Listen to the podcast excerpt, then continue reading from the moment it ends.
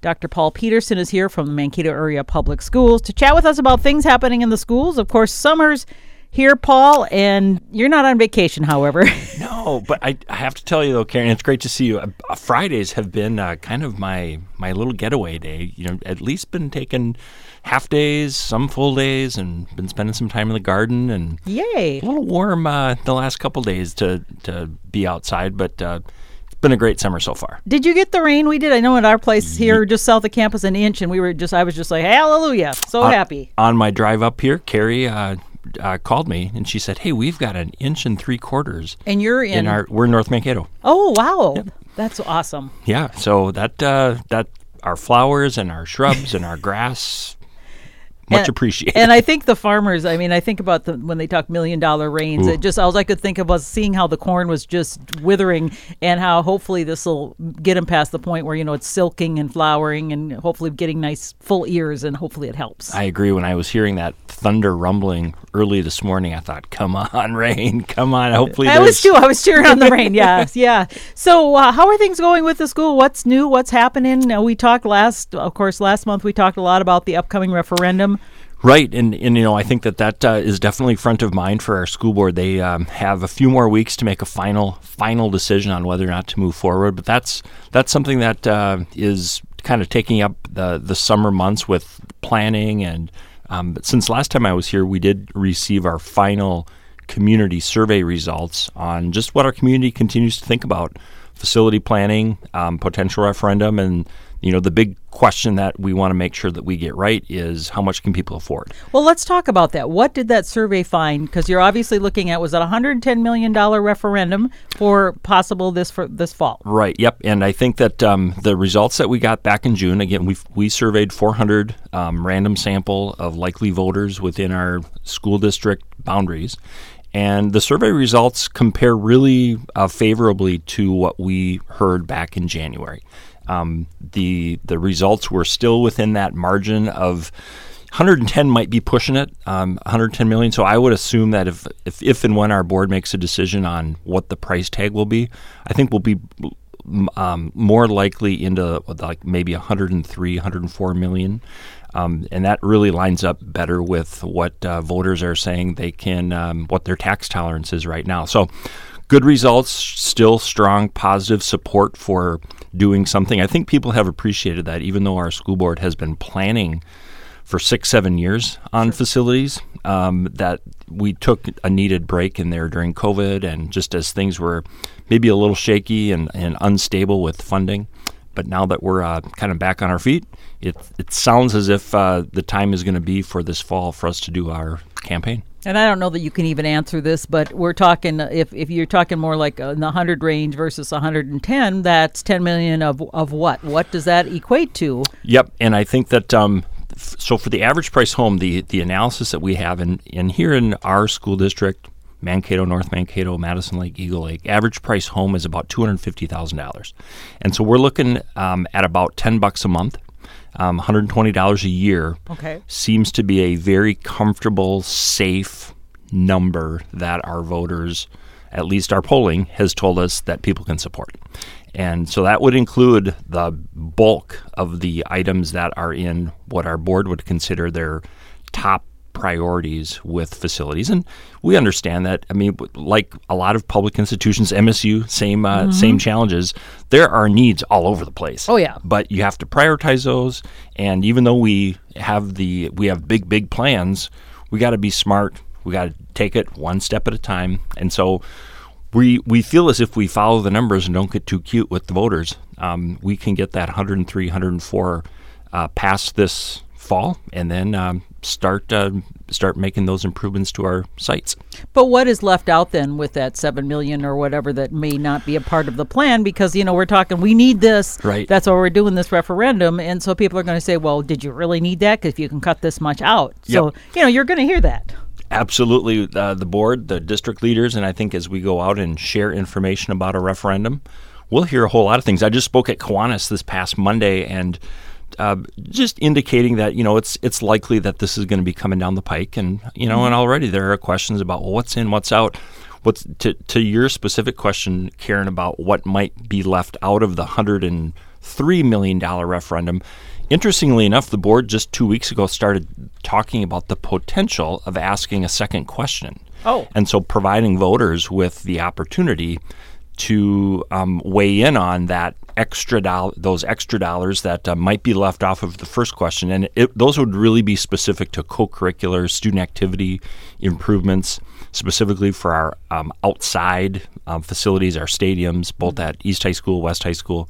Um, we've we're in a competitive, high quality athletic conference in the Big Nine, right. and as we go to different sites and facilities across our conference we hear pretty regularly that we need to make sure that we're keeping an eye on Tottenham Field, Wolverton Stadium um, for both the East and West, and, and our kids and our fans have certain expectations about what they want to play on and what they want to. Um, what the, what they want that visitor and guest experience to be. So that is likely not to be included in okay. question one. Sure. But the board can make a decision on whether or not to make that a question two. Oh, okay. Um, and what's important about a question two is that question two likely wouldn't move forward unless question one was approved. Okay. You, you can't approve question two if question one goes down. That makes sense. Yeah. yeah. So now with Thomas Park just having its big grand reopening, yeah. now that's over by East High School. Do you guys utilize that, or is that a completely separate entity? Because I was, you know, under the impression that it right. sounded like, you know, because the coaches from East were yeah, part of right. that event, et cetera. Yeah, I appreciate that question, and, and, you're right. I mean, it's Thomas Park. What a beautiful improvement, mm-hmm. and and but it's really important for us to make sure that we're clear. That's a City of Mankato facility. Okay. Um, the East the East softball field is incorporated in there. Oh, um, okay. um, we did have an opportunity to partner with the city on putting some turf down, artificial turf for our softball field. The cost was pro- prohibitive at this time, and so okay. we. But we've got such a strong partnership with the city. You know, we sure hope that uh, our East Cougars continue to uh, be able to access those fields. So they uh, do use them. They, yep, we, we are able to use those fields, and, and especially now as as one of those is turfed, we know that that will be high. Uh, there'll be high demand for that. Sure. But uh, again, good partnerships, and it yeah, it was great to see the Lancers out there and the coaches talking, and um, that project was a long time coming, and it uh, it's beautiful. I, I didn't see it. I just saw the pictures and that sort of thing. But I know they had the big grand reopening. That's right. And we chatted about that mm-hmm. with another person. Yeah. So you think about it. I mean, when it comes to softball and baseball within our community, with Caswell up mm-hmm. in uh, Upper North Mankato and now Thomas Park really getting um, in, improved, you know, we, we feel as if we're getting in pretty good shape. West, we still need to figure out a long term solution for West softball, um, West baseball. Um, there's always a need for better and um, just more fields because we got a lot of kids who play, and they don't all play varsity. You know, some of oh, there's no. just it's just recreational playing. Um, we just need to make sure that our kids have an opportunity to get on those fields, get get them scheduled, and that could be part of that second question of a bond referendum. But again, we want to work in partnership with our cities to make sure we're not overdoing it with um, things, and and also being really responsive to what taxpayers can afford. Sure. Now, I don't think this is part of the plan, but I was just curious about pickleball. Oh yeah. because so many many older people are now getting involved in that craze, and I wonder if it is a craze. Sometimes I think like like tennis when they built up a whole bunch of tennis courts and that sort of thing, mm-hmm. and you know it kind of died out and and things like that. Is pickleball courts a, a thing? Well, it's it's definitely a thing. It's, it wouldn't be a part of any of our um, outdoor expansion ideas Is or designs. An even an activity for kids any? Uh, for kids, so it's not a it's not a school sanctioned or co-curricular activity, but you know who knows? you know, boys and girls tennis is, is still pretty strong here in the oh, Mankato area. Um, and wow, pickleball. You know, so I've never played, but I've had so many people say, "You got to try that." My husband does, and and my, and actually Grant, my son, they, yeah. they do it here at NMSU, and they say it's pretty fun. Yeah, so. yeah, and there's more and more courts being popped up. You know, the pickle barn is now up, and I know that um, at the new the new and improved uh, old location of Shopko. Yep. There's pickleball courts there, and um, heck, I've even driven by some homes where looking have, in their back, it's yeah. like I think they built a pickleball court back right? there. It's yeah. Um, I was just just popped in my head. Yeah. Like, I wonder. Hmm. So now a new initiative that just came out. The Mankato Area Public School announced the launch of a new initiative to improve communication mm. and transparency between the district's elected officials and the greater school community on key school board matters. So there must have been issues why they felt they had to do this. Right. So our school board, um, I, I still characterize our school board as relatively new. We had a you know election last November. we don't have any board seats open this coming fall, but we have some uh, relatively new board members, um, which means we have a new board, new perspective, and new vision. And I think we, there's a lot of enthusiasm at the elected leader level to make sure that they have ways to engage with, talk with, share information with the people who, well, maybe they voted for him, but maybe they didn't. You know, elected leaders, whether that's city council members or school board members, have a, an accountability to their public. And so our board, led by the chair, uh, Shannon Sinning, and Vice Chair Christy Shook, they've really dedicated themselves to making sure that open, honest, um, there's communication loops in place, not just with the superintendent or with school principals and with teachers, but with the public, um, with the the folks who elected them on the big issues of governance. I mean, if you think about what a school board does, they elect or they don't elect, but they hire a superintendent but they are in charge of the finances. You know, the the fiduciary responsibility is large, and our budget of over 140 million dollars is that's a, a, big responsibility. They also are in charge of policy.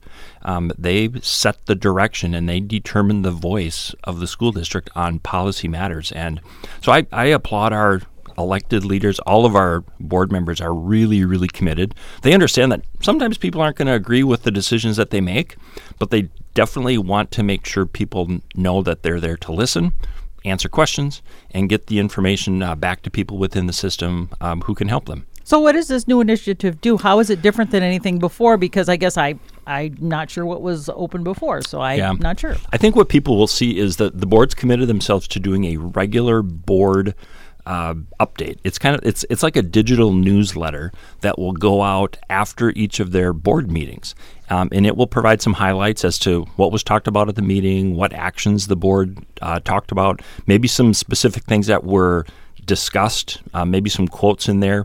Um, that's that will be new.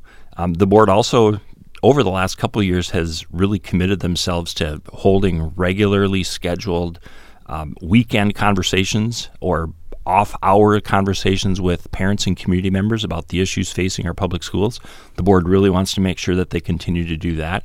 Um, the, the school district is going to have a, a, new and improved website that will get launched here in just a couple weeks. Okay. And there will be a dedicated school board page on that website that will provide people with access to their email, their phone numbers, the ways that they can uh, get in contact with school board members um, and just have more of an interaction. You know, in the last few years, we, we had a lot of um, people during COVID that was uh, that would come to school board meetings and talk during open forum. Right. You know, they get two or three minutes to right. kind of let it rip. That's not really an opportunity for a back and forth and for engagement. That's just where the board listens and then they move on to the next speaker, next speaker, and then they get to work. Um, and I think that the while that's an important function for the board to sit and listen, we also have board members who want to engage. Sure. And so that's really what this is about. And again, I, th- I think that it's smart. Um, it's smart governance work for them. And as they communicate the values and the vision and the mission of the district, uh, no better people to do that it, with within the community than those who uh, were voted in. Whose initiative was that? Is it the school board themselves, or it was? Okay, yeah, it was. Um, uh, again, uh, our chair Shannon Sinning, um, he is a highly connected person within our community, and in his conversations with other board members, Christy Shook, Patrick Baker, um, Christopher Kind, I'm really wanting to make sure that there were avenues where uh, people can connect.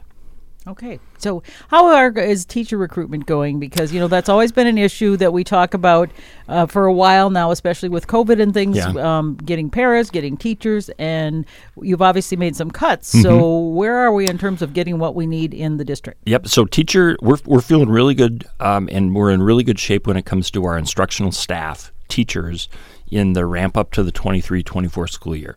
Uh, we're continuing to be in hiring mode, but Mankato Area Public Schools is as a regional hub.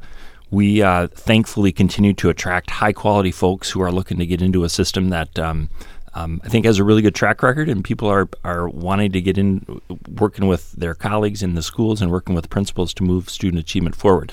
Having said that, it's really in the support staff um, area that our school district is no different than any others. It is it is a tough go. Uh, we just had a exec meeting yesterday um, where we are.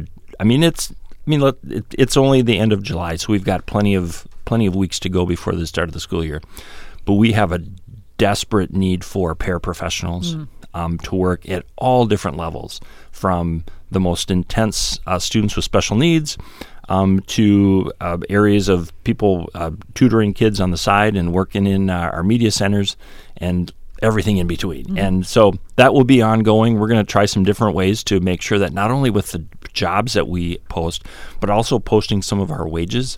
You know, some of those start uh, well above twenty dollars an hour. Are these um, for, for paras or yeah, for they yep. are okay? Because I know in the past it's been woefully low. For what they do, I mean, they are kind of the, the, the, the link that keeps oh. a lot of kids safe and, and, involved and engaged, etc. Because oh. I know our son yeah. had a para for almost the entire his entire time in school, and that made such a huge difference. Amen. They are a godsend, and we have talked about that here. Thankfully, through the uh, negotiations process, we have gotten and it took a couple years to get there but we have gotten still still not where it needs to be for those folks who provide such critical service and and care for our kids. But uh, we are at a place now where we um, at least are able to compete with fast food chains and um, you know when you see those billboards in town where they're you know offering 15 bucks an hour and mm-hmm. people saying well that that uh, I'd rather work in a school but I also have to pay the bills right um, we do feel better about that but it's constant recruitment I was just talking with somebody uh, over the weekend where they said well I'm not quite sure what I'm going to do this fall I we're always talking about, hey, I think that you'd love to work at uh, Hoover, or I think you love Rosa Parks, mm-hmm. and so let's get you signed up and um, see what see what you think.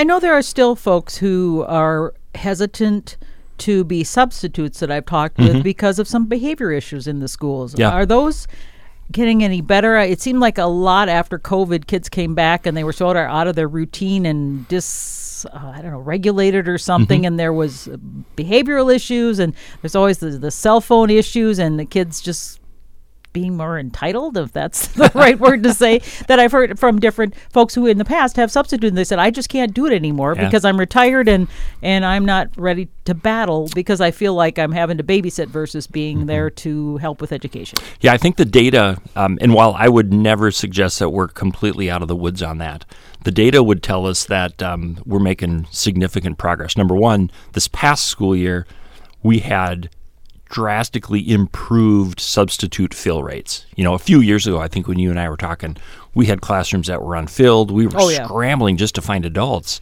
right. to make sure that they were supervising supervising children. Sure. So last year our sub rates were high high fill rate and that was really good. The other piece of data though that I would share is when you look at student behavior in the 22-23 school year, the levels of suspensions, they were down. The levels of incidents that lead to suspensions, those were down. Um, now, that does not mean that we still don't have students that are coming in maybe a little sideways who need specific, explicit instruction on behavioral, mo- you know, behavior modification, and that's tough work. It, it oh, really yeah, is, especially is. as a substitute, like you said, maybe a retired teacher who just wants to come in and help out for the day. They can give you a run for your money. well, and, and that's what I've heard different folks yep. say. And, and, and even when my husband, uh, as you know, he is a professor here, mm-hmm. and for three weeks he filled in for uh, one of the science yeah. teachers who was on a, a special uh, assignment. And for three weeks, and he, he said, you know, it, it, it was a tough mm-hmm. three weeks because they're, you know, some, some kids, they, they have their cell phones and they, no, you can't tell me what to do, kind of thing. And I mean, that's tough. Cell phones is uh, has has has been a hot topic. Yeah. It is a hot topic. And just talking with our middle school and high school principals a week ago, I think that uh, we're gonna, we're poised and ready to make some changes when it comes to um, just access and mm-hmm. the the availability of those phones during the school day. Yeah. Um, time, place, and manner. That that's what everything's about. That with kids, you know, there's a, there's an appropriate time, there's an appropriate place, and in a, in a manner in which to do a whole lot of things in life. But school, uh, and, and that includes school. And so, as cell phones have continued to become distractions, yes, we want kids to learn the acceptable way to use a phone and access information and, and, and all those good things.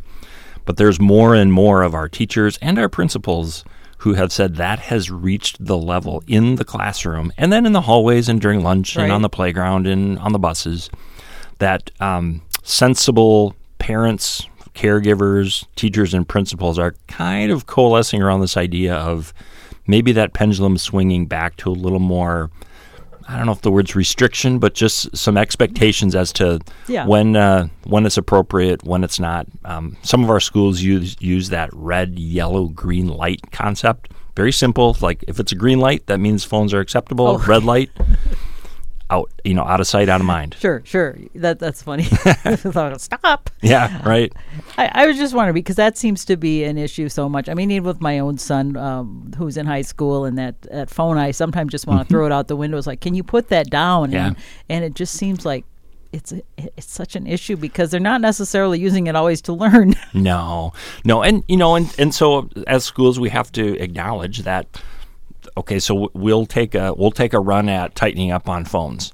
Um, then technology will change, or the issue Yep. will change, and so you're always in a little bit of a sense and respond, and that's okay. Um, the maybe one of the best ways for us to address that is making sure that our teachers and our programs are highly engaging, highly informational, things that kids want to be doing, hands on, all that really good stuff that I know that I know that Jeff is. I mean, he, he's known for that in his Right. class, classes He- he- here on campus. he turns his students into electrons as he's teaching his class. I mean, uh, yeah, Yeah. so I've heard. hmm And Yeah. so, as that sort of concept of teaching spreads, where Yeah. it's highly, highly engaging and not just sit and get, um, that doesn't completely eliminate issues like cell phones, but boy, really dra- it drastically decreases it. What about all the issues now with, with artificial intelligence and things, and using what what are the programs called that they Yeah. use where you can uh, use it to create your own report? Just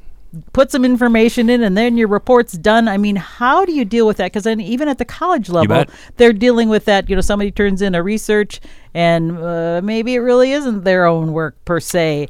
I mean, is that infiltrating at the high school level? I would assume too. Oh yeah, yeah. The, the, all of that Chat GPT. Chat, there it is. Ja- That's what I was looking for. The word. Thank you. AI. I mean, there there are many of us, I'm sure, and there are days in my mind I can go to. Uh, do I do do I need to give any sort of brain space to this? But the answer is yeah, we do because artificial intelligence will change. That will be a game changer, just with the whole concept of education of learning. Um, what is worth learning? What is worth knowing? Um, how do we access information? And so we as a system have said, boy, there are a lot of questions out there on AI, but we're we want to take this on. I mean, we're, we will not be an institution that says, oh, you know, we're going to shut it down and it's completely banned. That was just that will be folly. That will that will backfire, especially when Oh, you're yeah. working with kids. Right. Um, so we got to figure out, and I think as a society, we got to figure out how do we use this for good Right. but it will change what we define as being, like I said, education and learning, because it's thinking that we can continue to do things the way we're doing it with that level of computer generated Yeah. content. Boy, that that will be a headache for people who just simply assign essays to kids, and and if you and if your only response is, "Hey, make sure that you don't use Chat GPT on this," Oh, now I should. oh, what a great idea! Right? that's not going to work. Yeah. So we're gonna have to rethink it, and we don't have the answers yet, but we're uh, we're all for uh, re-examining that. Well, you know, and I look at it, it's like the, the phone thing is an issue, and then this this comes along, and you know, there's going to be something else as Yeah. well. And you look back when you and I were in school, which Mm-hmm. is a few years ago, and it, it really has it has changed a lot. So sometimes even uh, looking at how my kids are learning today, it's hard to understand. Well, why don't they do it this way? But it's all changed. So It has changed, and there are definitely kids have changed over the years, but what hasn't changed are things like those good, strong community values, personal values, talking with kids about what sort of person do you want to be, how do you show up um, with your family, with your friends, with your coworkers. I think that's re- we we need to make sure that we continue to ground our public schools, and I think in Mankato we're really proud of the fact that yes, all the academic content, knowledge, there's a lot of things that kids need to learn, but we also need to help continue to grow kids into being strong, positive people. And I don't know a computer that's going to be able to do that. And so, for for at least now, that's why we need high quality teachers, administrators, support staff working with our kids, and we're really proud of uh, the folks that we have here in Mankato. Paul, how is the enrollment looking for this fall for Mankato area public schools? Because you know that has been a concern is decreasing yeah. enrollment, uh, maybe more homeschooling or going to other options, mm-hmm. that sort of thing. Where are we at? I mean, because now I know you guys are doing the census because we right. had, we were asked to fill that out. Are you have do you have a kid in school? Blah blah blah, all that sort of thing. Yeah, great question. And I just spoke with our director of finance yesterday. Asked her this very question because one of the the elements of enrollment it's either projections or uh, or what you got is just making sure that you're stable. And thankfully, our our uh, central registration is saying we are exactly where we thought we'd be at the end of July, moving into the school year. We've lost uh, you know significant students over the last few years uh, due to COVID and and uh, you know people like you said making different options for for school. Um, but uh, we do really feel that that stability has now returned. We made a budget adjustment last spring, and um, the the the kicker really last fall was we were projecting more students coming in than showed up, and that's no way to build a budget or no, to, no, to be projecting for staffing. Yeah. Um, this year we are on firm uh, a more firm financial ground, and uh, we, are going to have filled filled up classrooms, and um, we're we're hoping to continue to demonstrate to our community, whether it's on social, social media or through uh, more traditional media, the really good things that are happening in our schools, um, the innovation that's occurring, the sort of care and attention that our kids, all of our kids, are going to get from high quality staff.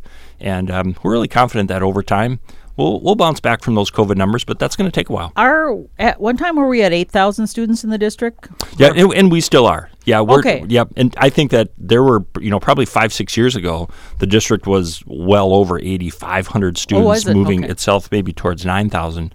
Um, but when you look at our pre K through twelve grade programs. We're well over 8,000 kids. Okay. Um, and, you know, when you look at the housing that continues to happen in the region, within our community here in Mankato, North Mankato, Eagle Lake, and Madison Lake, um, those those uh, hopefully are, are going to be young families looking for uh, great schools, and um, we've got them for them. How was your graduation rates this spring? I was just wondering. You know, after COVID, we had issues yeah. and that sort of thing. I'm just curious how how did it turn out? Yeah, they're really good. Yeah, okay. both East, West, and Central. Um, East uh, West ticked up a little bit, uh, East ticked down a little bit, but still within that margin of um, high quality. Um, what percent are we talking? I'm just yeah, we're in the 90s. Okay, which yeah, is can, is that good for state? Yeah, compared to the state, you know, the and I think that the state has continued. Some of the areas of the state have uh, struggled mm-hmm. coming out of COVID and just losing track of some of their kids. Um, we are really blessed to have counselors and social workers and and folks within our offices who track down every single belly button of a 12th grader to see where are they you know are, are they on track to graduate yeah. it's a mad dash to that finish line at the end of uh, may and early june but you know when you see those kids walk across the stage that that kind of makes it all worth it when you, you just know how hard it, it has been for some yeah. and how exhausted the staff is to, yeah. to make that help make that happen and hopefully that's improving after covid you know is is behind us mm-hmm but uh, are there still some online that are just doing online yeah, programming? And, yeah, for sure. And you know, the other piece that's directly linked to graduation is making sure that our kids have regular and consistent attendance. Mm. Not mm-hmm. just starting in 12th grade, but starting in oh, I mean, right. K through Young. 12th grade. And that's been something that we saw a big bounce back um, up to 74% of our kids had a regular and consistent attendance, meaning 74% of our kids attended 90% or more of the school days this past year. That number across the state dipped drastically during COVID. When you think about it, either kids were sick, they oh, yeah. were quarantined, they were scared, their yep. families said, no, you're not going to school. Yep. And so numbers were hovering well below um, uh, 70, 80, 90%. Sure. Those numbers two years ago were at 64%. Now we're at 74%. We'll get ourselves in that area back up to 90. And then that will directly link then to increased graduation. Good. I'd like to talk more. We don't we're out of time now, yeah. but maybe next month talk more about mental health and things that are being addressed because that's an ongoing issue of concern you and bet. I know you've been talking about more counseling and that sort of thing. So let's talk about the, that next month. But we've been chatting with Paul Peterson with the Mankato Area Public School District. He is the superintendent, and it's always great to chat with you and find out what's new in the school district. Thanks. Thanks, Thanks Karen. All right. Thank you.